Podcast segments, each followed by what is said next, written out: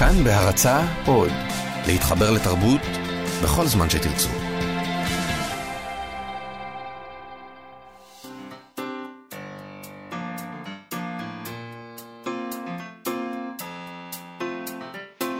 מה שכרוך עם יובל אביבי ומה יעשה לה. שלום, אתם אה, מאזינים למה שכרוך, מגזין הספרות היומי של כאן תרבות, כמו כל יום בשעה 12 אנחנו כאן, ואפשר להאזין לנו ב-104.9 וב-105.3 FM, באתר האינטרנט של כאן ובאפליקציה של כאן אודי. אפשר גם לשמוע אותנו בעמוד הפודקאסטים, אה, כל התוכניות שלנו עולות לשם, וגם כל שאר התוכניות של כאן תרבות, וכדאי למצוא שם, כי יש שם דברים מאוד מאוד יפים. מאוד. איתנו באולפן העורכת שלנו מיטל כהן, ותמיר צוברי, ואפילו יובל אביבי. אהלן. כיבד אותנו בנוכחותו, שלום, שלום, לך. יעשה לה? שלום וברכה. אה, נזכיר, כרגיל, כמו כל יום, שאתם יכולים לשלוח לנו מסרונים בטלפון 055-966-3992, 055-966-3992. היום אנחנו חוזרים לפינתה של אה, צליל אברהם. תעזרי לעצמך, צליל, על אה, ספרי עזרה עצמית. אה, הפעם, חרדות, שזה נושא שקרוב לליבנו. קרוב ללבך. אה, כן, אתה כרגיל, אתה תדבר על עצמך? אני אתן לצליל לדבר על עצמי. אוקיי, בסדר. מה אתה יותר אוהב, לדבר על עצמך או שאחרים מדברים עליך? אני שונא שאחרים מדברים עליי, זה חוסר הבנה מוחלט. חוסר הבנה והפסדתי מוחלט. לגמרי את כל הדמות לא, שלך. לגמרי, הבנתי. לגמרי. אוקיי, על מה עוד נדבר היום? נדבר גם עם העורך והעיתונאי דוב אלפון, אנחנו מקריאים ממיזם המכתבים שלו בפייסבוק כבר שבועיים. אז נכון. הגיע הזמן שפשוט נדבר איתו על זה. אמ, אה, דוב אלפון בעמוד הפייסבוק של... ב- בפרופיל הפייסבוק הרגיל שלו, שהוא בכלל אה, באופן עקרוני דבר נפלא ונהדר ומתפרסמים שם דברים מצוינים.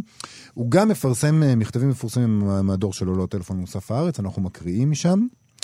והיום אנחנו נברר איתו מדוע הוא לא הוציא את האסופת מכתבים הזאת כאנתולוגיה, והאם מדובר לדעתו בסוגה ספרותית בפני עצמה, ואני רוצה לשמוע מה יש לו להגיד על זה. אה, חוץ מזה, חודש אוקטובר היה גם אה, חודש מועדוני הקריאה האמריקאי. ידעת את זה? כן. גילינו את זה. גילינו, לאחרונה. והיום זה היום היום האחרון, האחרון, כן. אז נדבר אה, עם יוזמת פרויקט מועדוני קוראות, דורית תמיר, ננצל את הרגע האחרון של אה, חודש הקריאה האמריקאי דווקא, מהוצאת סנדיק, אה, בהוצאת אה, סנדיק, תמיר סנדיק. תמיר סנדיק, אה, נכון, כן. וואו. אבל עוד לפני כל אלה, אני צריך אה, לאכול כובע. כן, זה תמיד אה, גורם אה, הנאה לכולנו, ובעיקר לי. תאכל, בבקשה. אז אה, מה לפני... מה הייתה הטעות הפעם? לפני כמה שבועות דיברנו על העיבוד הגרפי של אה, יומנה של אנה פרנק שארי פולמן איבד מהיומן המפורסם ואייר דוד פולונסקי. עכשיו הגיע אלינו הספר המדובר בהוצאת אה, דביר. את uh, ודאי זוכרת שאני השמצתי את ההחלטה להפוך את היומן uh, לרומן גרפי, התבאסתי שהיום כל דבר הופך לרומן גרפי, ואמרתי שזה מעיד על חוסר היכולת של הקוראים להתמודד עם טקסטים בלי תמונות, uh, או לפחות את חוסר האמונה של היוצרים ביכולת הזאת של הקוראים. אני זוכרת את רגע השפל הזה שלך, וגם כשלא הסכמתי איתך, כמובן. אני לא אומר שטעיתי. כמובן. לפני שאני. אוכל את הכובע, אני רוצה להזכיר, אני בהחלט חושב שיש כאן בעיה. Uh, בזמנו מצאתי באתר גודרידס, uh, זה האתר המפורסם שמפרסם את כל הרשימות על כל נושא שבעולם, uh, על כל נושא ספרותי כמובן שבעולם. Uh, אז יש שם רשימה של uh, עיבודים גרפיים ליצירות קלאסיות, וזה פשוט נורא לעבור על הרשימה הזאת. כל דבר שאת מדמיינת עבר השטחה איומה לקומיקס. מי אמר לך שקומיקס זה השטחה? זה פשוט... אוקיי, כן. אה, גאווה ודעה קדומה, פרנהייט 451, ג'יין אייר, הנסיך הקטן. הנסיך הקטן, מי צריך להפוך את זה לרומן גרפי? הנסיך הקטן מראש זה... בדיוק. ספר עם תמונות. ו- בדיוק. אז עוד יותר? אה, אתה. פרנקנשטיין, האיליאדה והאודיסאה, אנחנו שומעים את עצמנו נורא מוזר. האם שומעים את זה ככה גם בשידור? לא. אז הכל בסדר.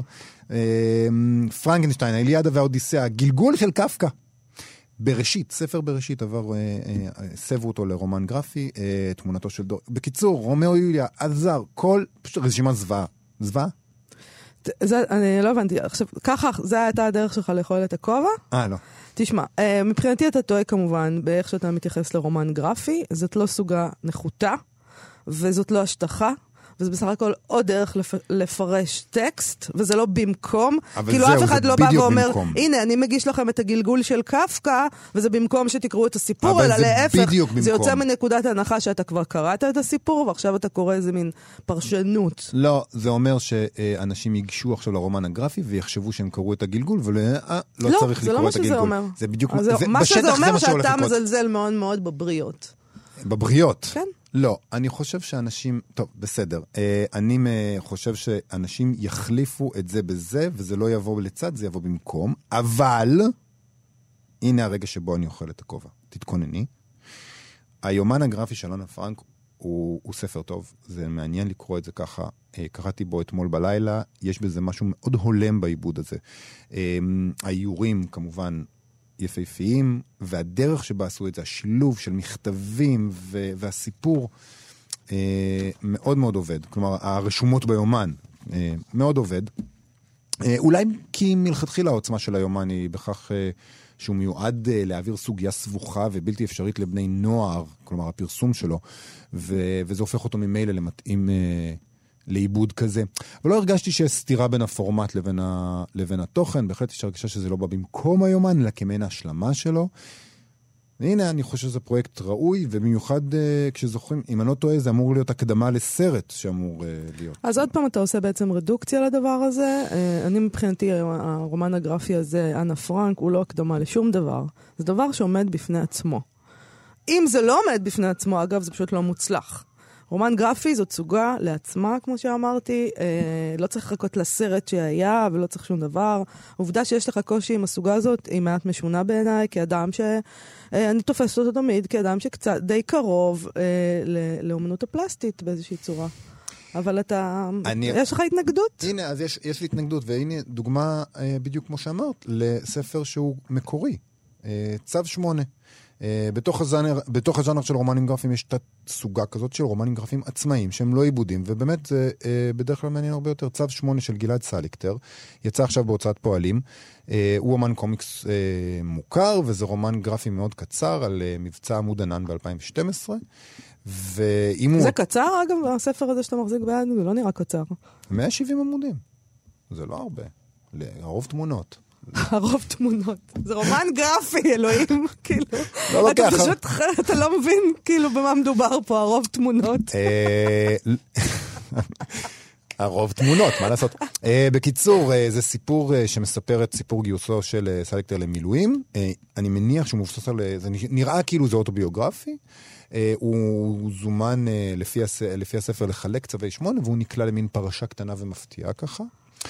אה, והרומן הגרפי הזה זז בין כמה תקופות, הוא מדבר גם על המלחמה וגם על אה, דברים אה, אחרים.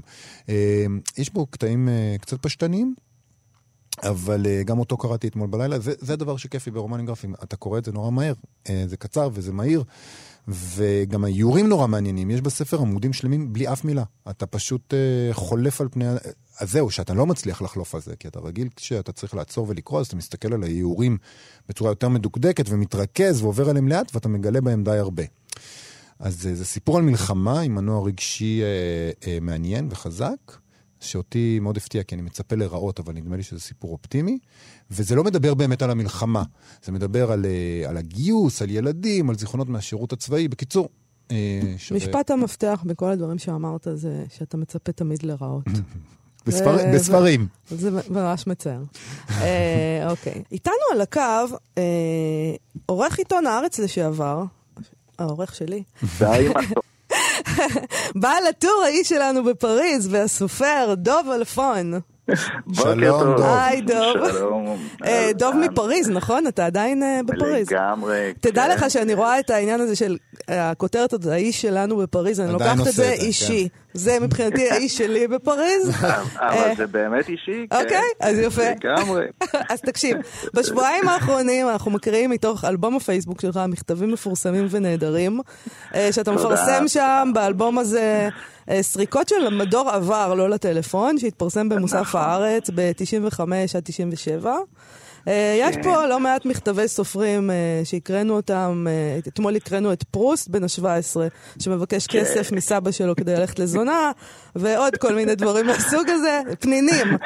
אה, אני, אני, יש לי המון שאלות, קודם כל, למה זה לא יוצא בספר לעזאזל? אה, אני לא יודע, אני חושב שאז בזמנו אה, היה ניסיון, אני זוכר אותו, אבל אה, זה טיפה מסובך מבחינת זכויות, כי הייתי עורך Mm. עיתון מוסף הארץ, ולכן הוצאת שוקן רצתה כאילו שזה יהיה אצלה, ובסוף איכשהו זה לא קרה, ואז לא יודע, נת... ממש שכחתי מזה, שמתי את כל המדורים שהוכנו לצורך הספר במעטפה גדולה, היו 200 המכתבים הטובים ביותר, והמעטפה הסתובבה איתי אה, באר... וואי, חמש מדינות שונות, כאילו מעברי דירה, אני כבר לא זוכר כמה. אוקיי. ופתאום אה, מצאתי את זה ואמרתי, טוב, נו, אז נעלה את זה לפייס. זה גדול, אוקיי. איך, איך אתה זוכר את התהליך אז, של איך בחרת את המכתבים, ואיך הגעת כן, אליהם? אני חושב שההתחלה הייתה קשה. שלושת החודשים הראשונים הם אה, הכי קשים במדור כזה, כי אחר כך מה שקורה... מתחילים לשלוח. כן, התחילו לשלוח. עכשיו, בתקופה ההיא באמת זה, זה היה עיתונות אחרת, המנויים היו מאוד מאוד קשורים למוסף, והיינו מקבלים... אה, השבוע פרסמתי מכתב שהביא לי אדם בשם אה, דן שלזינגר, אני מקווה שהוא עדיין אה, איתנו ובריא. הוא היה אדם סופר נחמד והיה טורח לבוא לרחוב שוקן, היו לו אוצרות מדהימים של טריוויה ישראלית. והוא היה בא ומחכה, ואז הוא היה מגיש לי את זה, ו- וזה הכל היה על מין בסיס וולונטרי שחשוב אה, לשמר את הדברים האלה.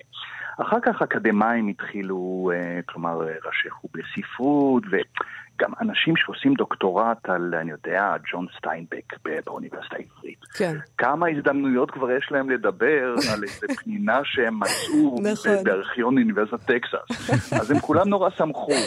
אז אני חושב שאחרי שלושת החודשים הראשונים שהיו קשים מאוד, אז זה כמעט כבר נס, כאילו עשה את עצמו, לא הייתה פה הרבה עבודה. אתה יודע, כשאנחנו קראנו את המכתבים האלה, בהתחלה ניגשנו לזה כי, רצי, כי ראינו שיש שם סופרים, ואמרנו, אוקיי, זה קשור לתוכנית. אה, אחר כך גילינו אה, מכתבים עם עוצמה ספרותית אה, כבירה של אנשים שאינם סופרים בכלל. למשל, אחד, אה, אה, אחד המכתבים המדהימים שם זה של וטרן מווייטנאם, ש, שזה מכתב אה, אה, מדהים. כן. אה, אתה חושב שזאת סוגה ספרותית? או בוודאי. אמ, למעשה, אה, אני השתעשעתי בה כמה וכמה פעמים. אה, חשבתי, חשבתי שזאת אה, צורה מאוד מעניינת לפרסם ספר, עד כדי כך נמשכתי לזה אישית. ואני חושב שחלק מה, מהרומנים האפיסטולריים, כלומר הרומנים במכתבים או במסמכים, הם נורא מעניינים. ולכן אני רואה בזה כבר מראש סוגה ספרותית. עכשיו, ברור שבתקופה ההיא, כלומר, המכתבים נעים מ-1560, נדמה לי, מלכת אליזבת הראשונה, אה, ועד 1995. זו תקופה שבה כשכתבת מכתב, אז הקדשת לזה מחשבה רבה, ו- וזה ניכר. זה לא אס.אם.אס שאם יש שם שגיאת כתיב וזה, אז זה חלק מהסוגה. אה, למעשה, אם אתה מקבל וואטסאפ בלי שגיאת כתיב או בלי איזה תיקון אוטומטי, אז אתה מתחיל לחשוד שזה שתול, או שהאיש כתב את זה קודם בנוט. זה רציני מדי. זה- כן, כמו לא- לא זה. כמו לכתוב עם סימני קריאה ובולד, אם מישהו כותב נכון זה סימן שהוא התכוון מדי למה שהוא כתב. ממש ככה. רגע, אז אתה חושב. שהטכנולוגיה הרסה בעצם את הסוגה הזאת? באיזשהו אופן? אנחנו הפסקנו אמ, לכתוב מכתבים. אני לא יודע אם הרסה, תראי, היה, אמ, רומן של ג'ניפר היגן, אה, שנכ... שהוא בעצם סוג של, של אותו, אותה סוגה רק בציוצים. כן. היא כתבה, היא כתבה ספר אה, בעצם בכל, נדמה לי, כל רבע שעה הפיצה ציוץ שהוא תחילתו של ספר. ואני רוצה להגיד לך שזה סיפור קצר ממש מצוין. כן? כולם התייחסו, אוקיי. כאילו, כולם ביקרו את זה, אבל כשאתה קורא את הטקסט, זה ממש מעולה. אז אני לא הייתי אומר שזה הרס את זה, אבל ברור שזה משנה, משנה את פניו. חלק מהמכתבים של פרוס באנתולוגיות, אה, יש איזה פרופסור אמריקאי בשם קוב, שהוא אה, הקדיש את חייו בעצם לתיארוך מכתבי פרוסט. לפרוסט היה כתב יד בלתי נסבל, והוא גם לא כתב אף פעם תאריך על מכתב. אה, ולכן אף צרפתי לא ניגש לזה בכלל, זה שכב בארגזים בבית הספרים הלאומי, ורק האמריקאי האובססיבי הזה הצליח לתארך ולפענח עם הסטודנטים שלו את כל ה-12 אלף מכתבים של מרסל פרוסט. וואו. אה, כשאתה קורא את זה, חלק מהמכתבים האלה הם על פני שישה, שמונה, עשרה עמודים. אה, חלק מהמכתבים האלה כתובים בסגנון של, ה, של הס- הספרותי שלו. אז זה, זה סוג של מאמץ לדעתי שלא ישוב. כן. קשה לי לראות איך היום זה קורה. אבל קורים דברים אחרים. אני רוצה לשאול אותך, אה, כ- כאיש שלנו בפריז, על אה, כתבה שפורסמה לאחרונה בוושינגטון פוסט, שבה הכריזו שפיליפ רוט הוא כוכב העל הספרותי החדש, טוב שהם גילו אותו עכשיו, של צרפת, שספריו יוצאים עכשיו לאור במהדורה חגיגית בגלימר, וזה, זה, יש, מה קורה? מה קורה איתכם, הצרפתים? שום דבר, שום דבר. זה, יחצן, כל, כל מה אה, שאת רואה זה? שהיחצן של פיליפ רוט הצליח לי, ל, ל, לשתול את הידיעה הזאת בוושינגטון פוסט. זה לא הצליח לו עם שום עיתון אחר, אם את תחפשי בגוגל ניוז לא תמצאי. אוקיי. כל מה שקרה זה שזה למעשה ההפך בדיוק. בגלל שפיליפ רוט לא מוכר, לא באמת, זה, זה כאילו כל אדם עם הבנה מו"לית יכול להגיד לך את זה. וואו. בגלל שפיליפ רוט כבר לא מוכר מזה עשור לפחות, והספרים החדשים שלו, החדשים, החמשת האחרונים נגיד, כן. אה, לא מכרו בצרפת כפי שמכרו הקודמים. אז אה, מוציא לאור טוב, וגלימר הוא בוודאי מוציא לאור מצוין. אה, צריך להתאמץ בשביל הסופר שלו, Mm. ולכן הם מוציאים אותו במהדורה, במהדורת כלפי יד, שזה לא סימן טוב, כי זה לא לזה, סימן זה טוב, זה בדרך כלל קברות. לסופרים מתים. אה, אוקיי. עושים את זה לסופרים מתים שצריך להחיות את העניין בהם. הבנתי. נגיד פוקנר, זה קרה לו בערך 50 שנה אחרי מותו. אה, אז... אז הם מוציאים... הם בעצם מתכוננים. האמריקאי שם, המו"ל האמריקאי מצא לו את, ה, את העניין הזה לדחוף את הידיעה הזאת לוושינגטון פוסט, ו, ואלה בלעו באמת את הפיתיון עם הרכס, עם החכה, עם הדייג, עם האי. אוקיי, כן להם אותך, אז הם לא יכולים לחמוק מהמלכודת. אני רוצה לשאול אותך, אה, אחרי שלילה ארוך בפריז, הספר שלך אה, היה כיכב ברשימות אה, רבי המכר השנתיות, אה, אנחנו כן. אנחנו דיברנו על זה פה בתוכנית סיכום השנה. אה, מתי הספר הבא? תודה. אז, אז קודם כל הוא אה, נודע לי ממש אתמול שהוא אה, עומד לזכות, הוא זכה למעשה בפרס ספר הזהב של התאחדות המו"לים, אה. שזה לא קרה מזמן ברומן עברי, אז יפה. אני מאוד מאוד שמח. ברכות, כן. אוקיי. תודה רבה, תודה רבה. הודעה, כלומר, כבר רואי החשבון עשו את עבודתם ובדקו וכל הדבר הזה, נהדר. אז אני, אז אני. קונה את הבכורה. התמלוגים הם בטח שערורייתיים. כן, ברור. שערורייתיים, כן. כן, הקרואסנים פה זורמים בלי הפסקה. רגע, ומתי הבא? אתה כבר כן. עובד עליו? הוא כבר בדרך? אז uh, האמת היא שלא עבדתי עליו קרוב לשנה, גם הייתי עסוק בעיתון, uh, גם uh, חשבתי להפוך את זה לסדרת טלוויזיה Mm. והכל, אבל עכשיו, שוב אני אגלה סוד, שביריד פרנקפורט האחרון, שנסגר ממש לפני שבועיים, היה בו עניין עצום. Uh, הרבה בזכותו של זיו לואיס, באמת מהוצאת כנרת זמורה ביטן, ויש סיכוי שהוא יראה, כלומר יש סיכוי טוב שהוא יראה אור אה, בקרוב אה, באנ- באנגליה, מולדתם של ג'ון מדהים. ויגאל פלמינג, וזה כאילו כמותחן ריגול אתה קצת רועד כשאתה. מגיע לטריטוריות כאלה. אוקיי. ואלה אנשים מאוד רציניים, והם שאלו את השאלה שלך, אבל לא באדיבות הזאת שאת אה, מציינת. כאילו הם אנשים נורא רציניים, וכשהם אה, קונים אה, ספר כזה, אז מבחינתם הם אה, כבר שאלו אם השני כבר מוכן, או בדיוק. דברים כאלה. אוקיי. ובאנגלית עלק אדיבה, אבל אתה ממש הרגשת את הרוח הקרה בין השורות. ו- ו- זה טוב מאוד, זה נשמע כמו. תמריץ. אז אתה, אתה- הושיבו אותך. והתמלוגים שלהם, יובל, אם לחזור לשאלתך הקודמת, קצת יותר נדיבים. יותר שערורייתיים אפילו. בדיוק, דוב אלפון. אז אנחנו מחכים תודה לזה, רבה תקשיב. לך. זה יקרה, תודה רבה. תודה רבה, דוב. ותמשיך, אנחנו מקווים גם שתצליח להוציא את האנתולוגיה של המכתבים כן, האלה, ואם. לא, אז לפחות תמשיך לפרסם אותם בפייסבוק, זה פשוט נהדר. מבטיח, תודה. תודה רבה. תודה רבה. להתראות, ביי. ביי ביי. אוקיי. אה, כן, אז אה, איתנו באולפן צליל אברהם. שלום. אה, שלום, עורכת כאן באמת, הדסק הכלכלי בדיגיטל. עם פינתך הקבועה, זה כבר מסורת. כן. שבוע שני ברציפות. נכון. אה, תעזרי לעצמך. תעזרי לעצמך צליל. אה. בפינה הזאת את קוראת עבורנו ספרי עזרה עצמית ומספרת לנו מה קורה בהם. מה קראת השבוע? כן, מה השבוע קראת השבוע? קראתי אה, את ספרו של דייל קרנגי. אם השם הזה מוכר לכם זה כי קרנגי הוא אה, בעצם אחד מהאנשים שמאוד פיתחו. אם לא המציאו מחדש את הז'אנר, הוא המחבר של אה, כיצד לרכוש ידידים והשפעה בחברה. אה, נכון. אה, אחרי ההצלחה האסטרונומית של הספר ההוא, הוא כתב עוד ספר, הספר הזה יצא בארצות הברית ב-48, הוא נקרא אל דאגה.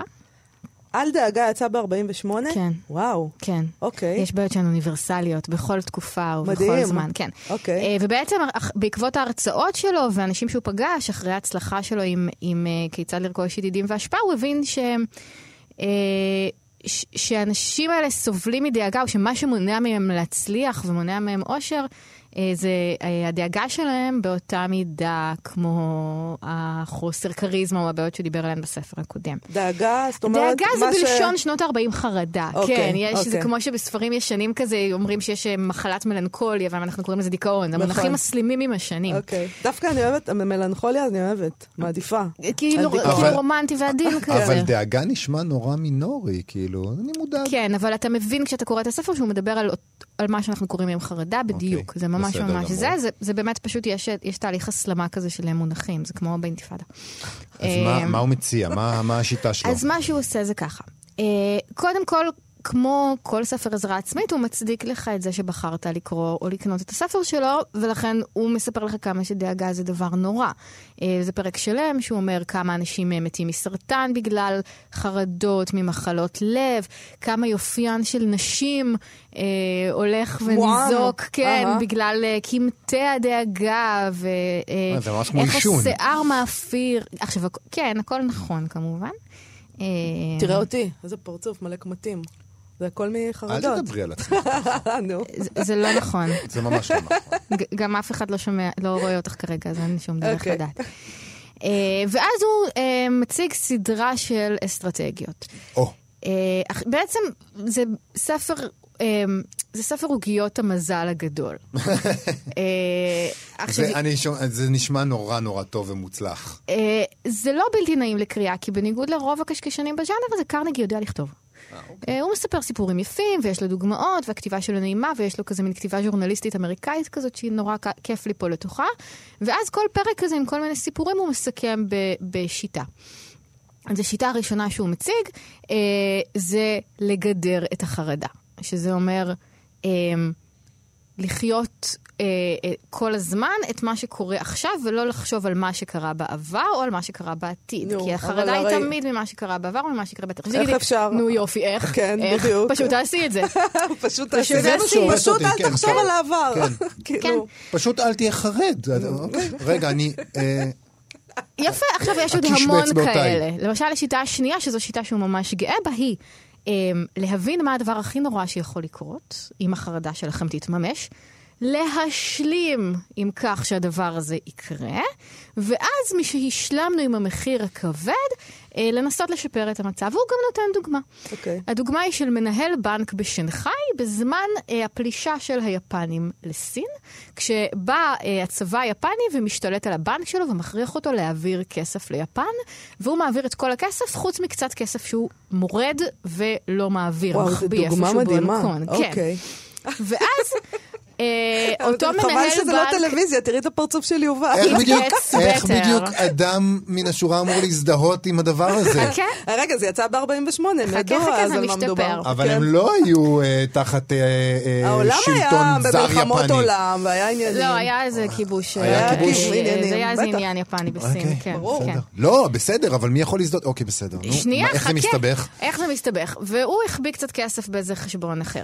אמ, ואז היה יום אחד שהוא לא בא לעבודה, וביום הזה הקצין היפני גילה שהכסף הזה חסר, והוא השתולל, ובאו העובדים של המנהל בנק הזה וסיפרו לו מה קרה. והוא היה מאוד מאוד חרד שברגע שהוא יגיע לעבודה, אז ישליכו אותו לכלא היפני, שבו העינויים הם גרועים ממוות ואנשים מתאבדים כדי לא ללכת לשם. מדהים, אוקיי. ואז מה הוא עשה? התאבד. הוא, השלים עם זה שזה הולך לקרות. אה. הוא פשוט השלים עם זה, הוא התאבל על חייו, הוא נפרד מאשתו, ואז הוא החליט לחשוב איך אני יכול לשפר את המצב, מה אני יכול לעשות. והוא בחן באופן קר, כיוון שהוא כבר השלים עם העינויים שלו, הוא בחן באופן קר את האפשרויות, והאפשרות שהגיעה למסקנה שהיא הכי טובה, זה פשוט ללכת למחרת לעבודה כאילו לא קרה כלום. למחרת הוא הגיע לסניף הבנק, אמר כזה שלום לקצין, הקצין בדיוק היה עסוק באיזה משהו, הקצין אמר לו שלום בחזרה, ולא קרה שום דבר.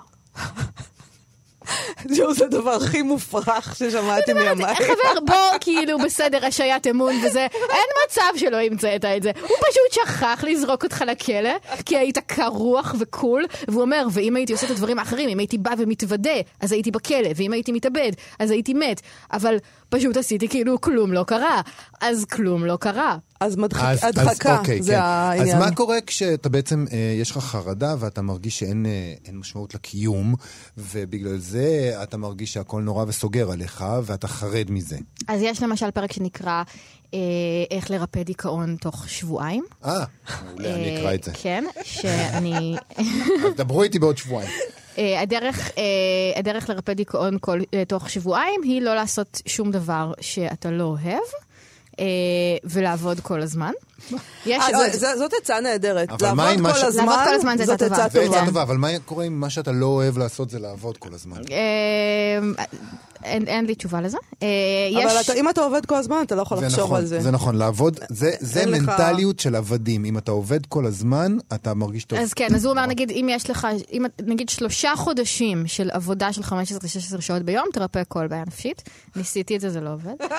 אה, כמו כולנו אל, אל, מי, אל, בתאגיד. מי בעצם, אה, אל מי בעצם הוא מדבר? מי הקהל המפונטז, המדומיין שהוא כותב לו? תראה, כיוון שהוא אמ, כל הזמן מעודד אותך לעשות משהו, הוא אומר, כאילו, בוא תפסיק לחשוב מה יקרה וקום, וכאילו כל הזמן מקד אותך במעשה, בלהיות החלטי, בלהחליט אה, מה, מה, איך אתה הולך לפתור את זה, איך אתה הולך להתמודד עם זה.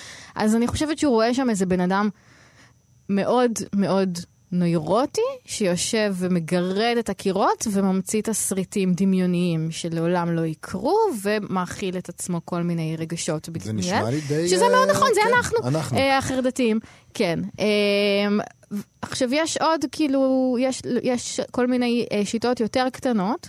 אני רוצה להקריא לכם כמה. כן. אה, חלקם מוכרים לכם, אבל אני חושבת שהוא אולי המציא אותם, או שהוא הפיץ אותם ככה. אה, למשל, היום הוא המחר שבגללו דאגתם אתמול. הוא המציא את זה? אני לא יודעת אם זו פעם ראשונה שזה מופיע, אבל זה, זה מופיע שם כמו איזה הברקה. אה, או יש עצה לקרוא ביוגרפיות של קיסרים רומיים, וכך או. לראות כמה קטנות דאגותיך לעומת הנצח. אה, או, זה אני מאוד אוהבת, זה מאוד נוגע לי באופן אישי, כן. זה לאנשים שדואגים מפני ביקורת. אז הוא אומר ככה, עשו כמיטב יכולתכם, ואז פיתחו את המטריה הגדולה שלכם, ואל תיתנו לגשם הביקורת להרטיב אתכם. אין לזה שום משמעות. נכון. תגידי, אה, הוא לא מתעסק. ב- בכדורים וכאלה, הוא בכלל, לא. זה לא היה אז, אה? לא כל כך, אה, לא, אבל כן, יש שם כאילו משהו ש... הוא בעצם פשוט אומר לך, תשתנה, תהיה בן אדם אחר. כן. זה היה לנו גם שבוע שעבר. כאילו, הוא נגיד אומר לך, תשלים עם הדבר הכי גרוע שיכול לקרות. אני לא יכולה להשלים עם זה, לכן אני בחרדה. בוא תסביר לי איך, חוץ כאילו. מזה, מה אם הדבר הכי גרוע שיכול לקרות הוא באמת מוות? אז כאילו... אז תשלים עם אותך. אבל, אבל... אדוני? אני, אני זכאי להיות בחרדה מהמוות עד שאני אמות? אתה זכאי למה שאתה להיות. בחרדה זה, השאלה אם אתה מעוניין. סביר להניח שנזיר טיבטי שיושב על איזה הר והשלים עם המוות, חרד פחות ממך. כן, נראה לי שנורא משעמם. אגב, טכניקות פה של אה, מדיטציה ודברים כאלה, הוא לא מתעסק, אני מבינה. לא, לא, הוא, מת. הוא מתעסק מאוד ב, ב, ד, בריפוי דרך התובנה, דרך כוח המחשבה, דרך התושייה שלך לפתור את הבעיות שלך, ו, וזה נכון. כאילו, הדברים שהוא כותב הם נכונים, אבל ה, המימוש שלהם לוקח חיים שלמים של תרגול ולמידה. זאת אומרת, האם אני לא זה יודעת... לוקח שבועיים, הוא כתב. אה, האם אני לא יודעת, למשל, כי ביקורת לא הוגנת לפעמים אינה אלא מחמאה בתחפושת? לפעמים, בסדר, נו, מה יש לי לעשות עם זה? האם זה גורם לי פחות להשתף באימה כשאני מקבלת ביקורת? לא. מה- מה העצה הכי טובה שהוא נותן לדעתך? אני חושבת שבסוף העניין הזה של להיות עסוקים ולעבוד. נכון. כן, יחסית. נכון. יחסית, כשהמוח שלך כאילו מרוכז בפתרון בעיה אחת, אז הבעיות האחרות נשכחות גם. אני מסכים אתם זה. בטוח, כאילו, מרגישים את זה פה. זה כאילו, עצוב, זה עצוב להודות בזה, אבל זה נכון. כאילו, כן, כאילו עכשיו כשאתה פה באולפן, ואתה לא מפוקס עכשיו בשידור, אתה לא חרד, יכול כן. להיות בחרדה, ושתהיה בדרך הביתה, אז אולי מאחלת לך? שלא. בדרך הדלת הזאתי. בדרך נכון. הדלת של האולפן כבר. כן, בום. ואז זה כזה, מי מי הייתי פה? מה קרה פה עכשיו? מה העצה הכי גרועה שהוא נותן? אני חושבת שכל כל עולם העוגיות מזל, היום הוא המחר שבגללו דאגתם אתמול, חיו כל יום כיחידה נפרדת, זה כאילו, I, wish I could man, כאילו, כן, זה נכון. כמו שהיה פעם עצה, פעם קראתי עצה בעיתון להתמודדות עם אה, התמכרות לקניות. קחי את הבגד, תעמדי בתור, גשי אותו לקופה, ואז השליכי אותו לדלפק וצאי החוצה. אבל אחותי, אני לא יכולה, זה הבעיה, נו מה, כאילו. מסקנה סופית, לקרוא או לא לקרוא? אפשר לקרוא בשביל החברה. כי אם אתה חרד, אז אתה, אתה יכול למצוא שם הרבה דברים להזדהות איתם, ולהרגיש פחות לבד. אתה כזה, צרת אה, רבים." נכון, זה ככה. האם זה יפתור לך את זה? לא. לא. הבנתי. טוב, נזכיר, זה דייל קרנגי, אל דאגה, דאגה. בהוצאת סטימצקי וכתר. מתי הוא יצא? יצא בישראל ב-2007. 2007. מדהים, תיקחו... ועדיין מ-1948 ג- רמות ויצא... החרדה, כן. אני- מדהים. לי- זה עשה קצת חשק, אם בשביל החברה, אז עשה לי חשק לקרוא. כן, זה לא בלתי נעים. אז תודה רבה, צליל אברהם. רבה אה, לכם. להתראות בשבוע הבא. יובל, אוקטובר אה, היה חודש מועדוני הקריאה הלאומי, חודש מועדוני הקריאה הלאומי בארצות הברית. כן. טוב, גילינו את זה דרך סטטוס של אה, דורית תמיר, אה, שותפה בהוצאת תמיר סנדיק, שגם עומדת מאחורי יוזמת מועדוני הקוראות בישראל. אה, רצינו לדבר איתה קצת על זה. שלום דורית תמיר. היי. אהלן. אה, מה זה בכלל מועדון קריאה? מה זה, מה זה הדבר הזה? מועדון קריאה זה קבוצה של אנשים שנפגשים ביחד, בדרך כלל כולם קוראים את אותו ספר, אוקיי. ונפגשים לדבר עליו אה, זאת אומרת, אה, נפגשים פעם במה? שבוע? חודש? פעם בחודש. עכשיו, יש כל מיני מתכונות לעניין הזה. יש קבוצות שמתעקשות על אה, מנחה, שבעצם אה, מנחה את הדיון וקובע איך הוא יתנהל, ויש קבוצות שפשוט נפגשות ומדברות על הספר, ואז הספר הוא רק איזושהי נקודת מוצא לשיחה, והיא מתגלגלת משם לאן שהדוברים לוקחים אותה. ואיך בוחרים ספר למועדון קריאה? אה, זה כל כך משתנה. אה, עוד פעם, זה תלוי... כמה, את, את יכולה להגיד, סליחה שאני קוטעת אותך, כמה כאלה יש בכלל בארץ? זה- מה, זו תופעה המונית? בארץ יש המון. אוקיי. אה, אה, אני יכולה? להגיד לך מה... את- כן. אה, יש... זה משהו שנפוץ בקרב אה, אוכלוסיות מבוגרות יותר. שם ה- המפגשים הם מפגשים, אה, אה, ממש סוג של בילוי אה, זוגי. הם הולכים, יש, יש קבוצות שהן מתנהלות אה, לאורך שנים, בדרך כלל זה באמת קבוצות עם הנחיה. אה, הקבוצות שלי, במיזם שלי, הן קבוצות ללא הנחיה, ושם אה, זה באמת רק נשים, אבל יש באמת המון קבוצות, ואני כל פעם מגלה עוד ועוד. זאת אומרת, מגלה אותם באקראי, אה, דרך פייסבוק. למה דווקא רק נשים בעצם?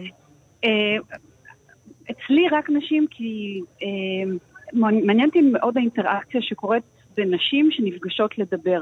זה סוג אחר של שיח, מהמם. כשיש רק נשים ושיש אפילו גבר אחד. זאת אומרת, מידת הפתיחות, מידת השחרור, מידת היכולת אה, להתחבר אחת לשנייה שונה לגמרי כשיש נכון. אה, זה גבר. כמו המחקרים על, אה, על כיתות של מתמטיקה, חמש יחידות בתיכונים. ברגע שיש שם בן אחד, הבנות מצליחות פחות. זה אמיתי. אה, יותר כיף, רק, כשיש רק נשים, זה יש בזה גם- משהו משחרר, אין מה גברים גם לעשות. מאיימים ומורידים. לא, אתם כאילו לא נודניקים, ואנחנו גם, יש לנו. התייחסות אליכם פתאום, זה גם נכון. אנחנו אשמות. שאנחנו מתייחסות אליכם. זה העניין, זה העניין. ברגע אה. שיש גבר, פתאום את שמה לב איך את יושבת. כן, את צריכה להיות יפה. ואיך את אוכלת, אה, וזה. בעיה. אה, איך בוחרים, אני אחזור לשאלה הקודמת שלי, איך בוחרים ספר, כן. אז שוב, זה תלוי בקבוצה. אם יש מנחה, בדרך כלל זה המנחה שבוחר. אם, זו קבוצה שמנחה את עצמה, אז זה יכול להיות הליך דמוקרטי, זאת אומרת, מעלים שם ומחפשים ספר שהרוב רוצות לקרוא. ויש אה, קבוצות שהן, אה, כדי לחשוף את עצמם לכמה שיותר ספרים, הן עושות איזה סוג של רוטציה. כל פעם מישהי אחת בוחרת ספר לטעמה, והיא זאת שגם באמת מובילה את הדיון. בצורה כזאת אה, נחשפים למגוון יותר גדול של סוגות, מאשר כאשר באמת יש מישהו אחד ש... זה נשמע לי כמו מתכון למתחים איומים. זה ממש לא. קודם כל, תדע שבין נשים אין מתחים. כשאנחנו לבד, אין מתחים. זה נשמע לי בלתי סביר. אני רוצה להגיד לך שעבורי, אה, קריאת ספר היא דבר נורא אינטימי, שעושים לבד ואני בוחן אותו ביני לבין עצמי, ואני חווה אותו בצורה נורא ספציפית, אה, שאף אחד אחר לא חווה, זה כמו משהו קוגניטיבי, אף אחד לא קורא את הספר שאני קראתי. איך בכלל, כאילו, למה, אנש, למה זה, בעצם אני שואל, למה זה פופולרי? למה אנשים רוצים לעשות את זה ביחד? אני חושבת שרוב, לא יודעת אם רוב האנשים, אמ, מספר לא מבוטל של אנשים אוהבים לדבר על מה שהם קראו. אה, קראת הספר, החוויה הייתה טובה לך, אתה מנסה להבין למה זה היה טוב, או שאתה רוצה לחלוק עם מישהו. יכול להיות שאתה לא תעשה את זה בקבוצה, אבל בטח תספר לחבר קרוב, לבן זוג, לבת זוג, למישהו במשפחה שקראת, כי אתה רוצה שגם הם יקראו את זה. עכשיו, דמיין לעצמך, אתה יושב בחדר שלם, כולם קראו את אותו הספר, כולם יודעים בדיוק על מה אתה מדבר, כולם יודעים בדיוק מה אתה מרגיש, ואתה יכול לחלוק את זה איתם. זה פשוט מרומם, בייחוד זה ספר... יכול לקרות מצב שבו, נגיד, יושבים 20 אה, אנשים, 20 אה, נשים, יושבות בחדר, ומישהי גם תדבר על זה שהיא לא אהבה את הספר הזה, או שהם כולם... ברור, 아, אה, ברור. אוקיי, זה גם ברור. כולל ביקורת, כל הדבר הזה. ברור. אני חושבת שהדיונים הכי מעניינים הם אלה שבאמת אין קונצנזוס. כי אם כולם מגיעים ואומרים, אוי, הספר נפלא, ו... אוקיי, אז על מה נדבר? אבל כן. ברגע שיש אה, אה, חוסר קונצנזוס ויש מישהו שלא אוהב, זה מאוד מתלהט. אה, הייתה, ממש השבוע היה דיון על אלגנטיות של קיפוד, mm. קבוצת קוראות מודיעין. כן. זה ספר שבאמת, או שמאוד אוהבים אותו או שמאוד לא אוהבים אותו, וזה היה אחד הדיונים באמת הכי סוערים והכי מעניינים שהיו. אוקיי, זה, אה, זה מגיע גם להעלבות? מכות? וחלילה. לא, אבל זה... אבל בטח, בטח נוצרת היררכיה, זה מקום מאוד מאיים, היררכיה של אה, מי שמתנסחת אה, בצורה יותר מדוקדקת, מי שמבינה תמיד את כל הספרים, ואלה שקצת יותר מתייבשות. למדנו לנטרל את מתייבשות, זה. לא, למדנו לנטרל את זה על ידי אוכל. מסתבר אה, אוכל. אוכל וספרים, אז יש כאלה, אתה יודע, יש את הרגעים האלה שגם אלה שמתנסחות מאוד יפה צריכות להכניס אוכל לסף, זה הרגע לכל האחרות לדבר. אז בגדול האוכל נועד לסתום את הפה זה נשמע לי די כיף כל העסק הזה, יש גם יין וזה, כאילו אפשר... אה, כן, יש קבוצות עם יין, ברור. אוקיי. רגע, עכשיו, כמה קבוצות כאלה יש, את הקמת בעצם? אה, קרוב ל-60 יש היום. 60? מה? אנחנו מחוץ לעולם הזה. איך זה קורה הדבר הזה? רגע, את מנהלת 60 קבוצות. אני, אוקיי, אז בואו, אני עוזרת להקים לכל קבוצה, מכיוון שאני אה, אדם מאוד, אה, שמאוד אוהב להיות חופשי, לכל קבוצה יש מנהלת משלה, יש לנו פורום ניהול, שבו אנחנו חולקות חוויות ועצות. אבל לכל קבוצה יש את המנהלת שלה.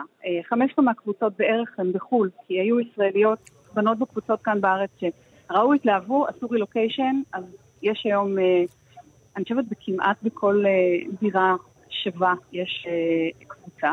אוקיי. ואני כמובן נהנית לבקר אותם, חייבים. זאת אומרת, אין ברירה. את מעודכנת בכל, כן. בכל מקום מה קוראים?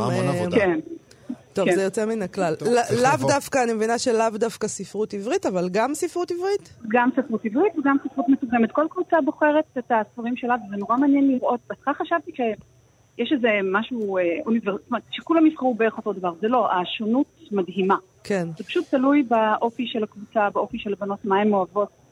אה, זה נורא מעניין. מעניין, כן. כי אחר כן. כך הן חולקות את, ה, את החוויות שלהן, חולקות עם קבוצות אחרות, ואז באמת את נחשפת פתאום לספרים שבאופן רגיל לא היית אה, מגיעה אליהם. טוב, זה נשמע מרתק, עולם חדש אה, ומופלא. תודה רבה, תודה, דורית דורית. תודה, תודה רבה. ביי. שותפה בהוצאת תמיר סנדיק, להתראות. להתראות. ביי.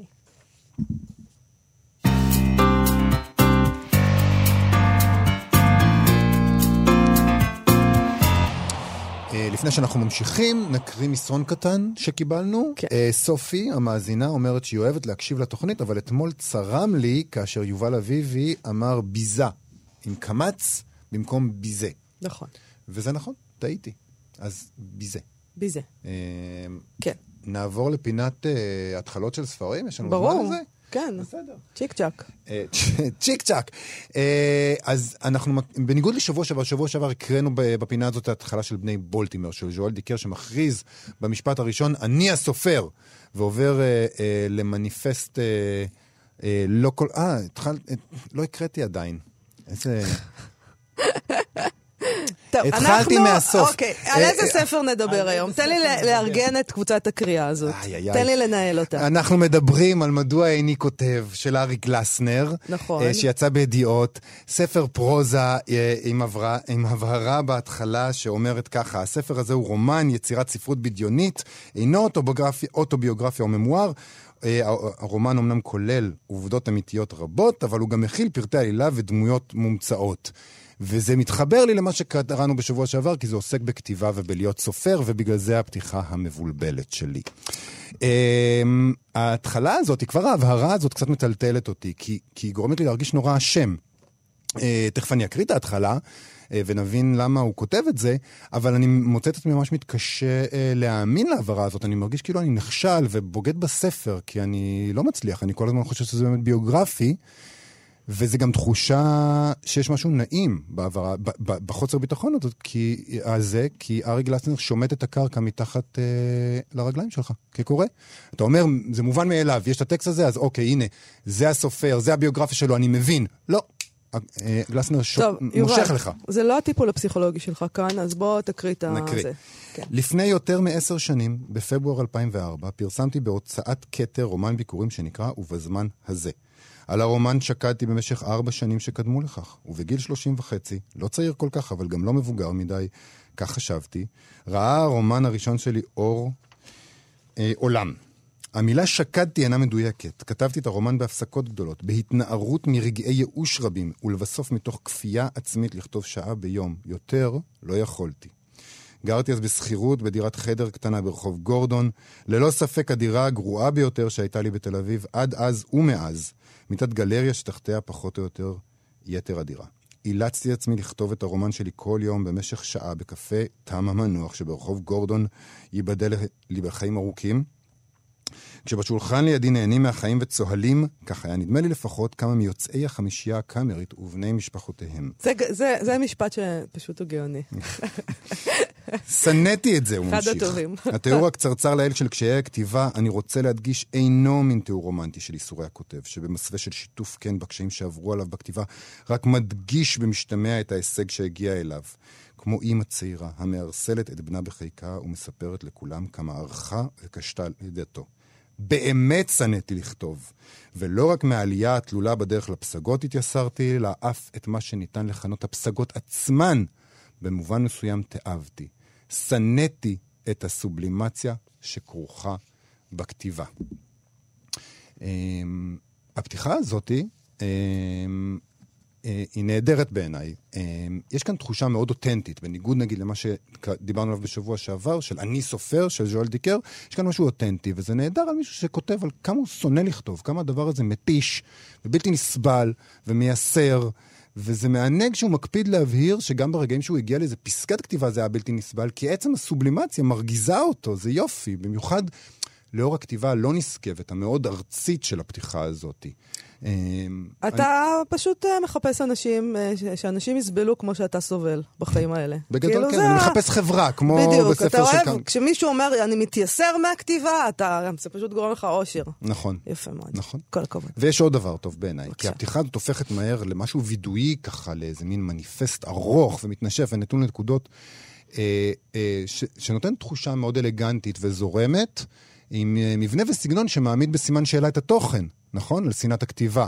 כי זה נראה נורא טבעי, נראה כאילו זה בא לו בקלות ובכיף. ובקיצור, הרגשתי שזאת פתיחה חכמה מאוד, ששמה אותך על קרקע לא יציבה, גם מבחינת התחושה האוטוביוגרפית מול ההצהרה על בידיון, וגם בין שנאת נשגבות הכתיבה לסגנון הארצי, ובין הקלילות של הכתיבה לבין הדיווחים על האיסורים שהיא גורמת. אני מרגיש שיש פה מסר מעניין מאוד, הוא שם אותך באיזה לימבו כזה, באיזה מקום לא ברור. וזה כמובן בא לידי ביטוי כבר בשם הספר, נכון? בעצם אה, אה, נקרא מדוע איני כותב, כשבעצם הוא כותב. אה, ערימה של סתירות שמאוד מפתה להמשיך ולקרוא אני ולהבין. שמחה שמצד אחד שמצאת לעצמך אח לייסורים שלך.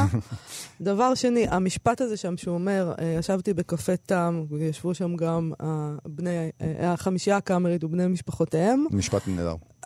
אתה שם לב לייסורים, ואני שם לב לזה שזה משפט שקורה מצחוק. אז אה, אני מציעה לך לשים לב גם לחוש הומור לפעמים, כי זה יכול לשפר אבל את חייך. חוש הומור, זה חוש הומור מר, הוא רואה כאילו את כל המוצלחים. מר, אבל עדיין אפשר לעשות מין הא-הא-הא כזה, ואז להשתחרר קצת תגידי, מה... קורה לך. שאת צוחקת מספרים? את יושבת וקוראת, נגיד קוראת את הפתיחה הזאת ואז מגיעה... אני מחייכת לעצמי במשפט הזה. מחייכת. כן, כן, צוחקת. מה, אני עכשיו יושבת עם עצמי ו... יש אנשים פה שצוחקים. ושם זה יכול לקרות, אבל במשפט כזה הייתי מחייכת לעצמי. והייתי חושבת, גם וואו, איזה משפט טוב. כאילו, אחד הטובים. אני ממש רואה את הסיטואציה הזאת שלו, יושב בקפה תם. כשבשולחנות על יד אה, חמישייה קאמרית ובני משפחותיהם. זה פשוט אה, תיאור מושלם, נפלא. אז, אז אני, אני, אה, אני, אני, יש לי פני פוקר ב, כשאני קורא. אני לא צוחק, ואני לא בוכה. זה נורא ואני- עצוב שאתה אפילו בינך לבין עצמך, לא לא מרשה לעצמך, לא. אתה מחזיק את הפני פוקר שלך, אבל זה טוב. בטיפול הפסיכולוגי הבא. מדוע אה, איני כותב, לנו הזמן. ארי גלסנר, ידיעות ספרים, אה, נשוב ונקרא בו. אנחנו סיימנו להיום, אה, אנחנו נהיה כאן שוב מחר בשעה 12. תודה רבה למיטל כהן ותמיר צוברי. תודה רבה לך, יובל, להתראות. תודה רבה, מאיה.